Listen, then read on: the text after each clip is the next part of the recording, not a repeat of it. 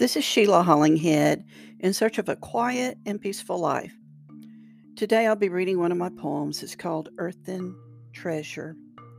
Come taste, cries Mammon, lonely heart obeys. The hunter, the hunted, devours and hungers, leaves treasure corrupted and rusting. The wasted, the wanton, consumes intellect, spits wisdom, consumes power, spews strength. Prodigal, the proud, consumes flesh, spears souls consumes talent, spurns source.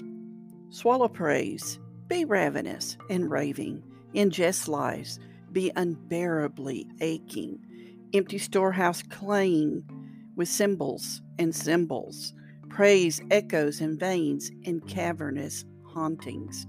Bread of life consumed, consumes and transforms. Vineyard grapes crushed, crushes and covers.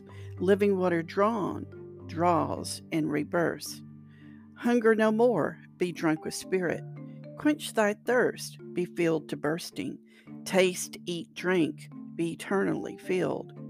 Fulfill, feel, refill forever.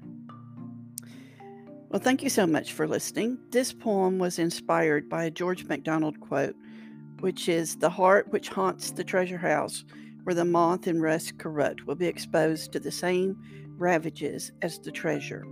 Many a man, many a woman, fair and flourishing to see, is going about with a resting, moth eaten heart within that form of strength or beauty.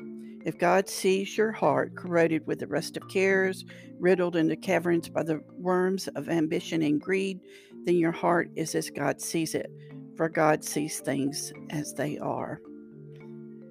Okay, I hope you are having a great day, and I'll be talking to you later. Bye.